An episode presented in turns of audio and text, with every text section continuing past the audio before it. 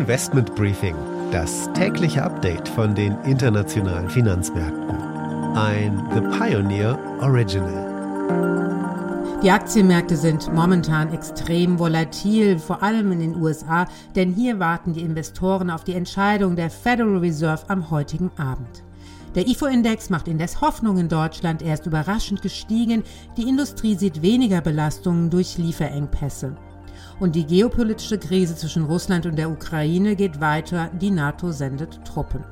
Die südkoreanische Wirtschaft wächst indes so schnell wie seit elf Jahren nicht mehr und in Singapur hat die Notenbank überraschend die Zinsen erhöht. Also es ist überall etwas los auf der Welt, aber alle Augen sind erst einmal auf der Federal Reserve, denn es könnte sogar sein, dass ein erster Zinsschritt im Januar erfolgt, aber das ist nur ein ganz kleines Restrisiko.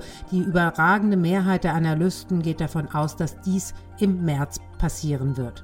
Damit erstmal einen schönen guten Morgen aus Frankfurt.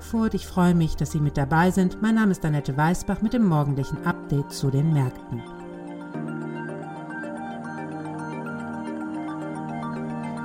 Und damit ein Blick auf die heutigen Themen. Wir schauen auf den Wirtschaftsausblick des Internationalen Währungsfonds, denn da wurde die Wachstumsprognose für die Weltwirtschaft wieder einmal gekappt. Wir schauen auf neue Technologien und digitale Währungen. Das ist die Zukunft für die Bankbranche. Und was das alles bedeutet und was wichtig wird, habe ich mit Andreas Dombrett, dem ehemaligen Bankaufseher der Bundesbank, besprochen. Und wir schalten auch heute natürlich zu Anne Schwed an die Wall Street, wo nach Handelsschluss Microsoft mit neuen Zahlen in den Mittelpunkt gerückt ist. Microsoft hat bei den Gewinnen und den Umsätzen die Analystenerwartungen übertroffen.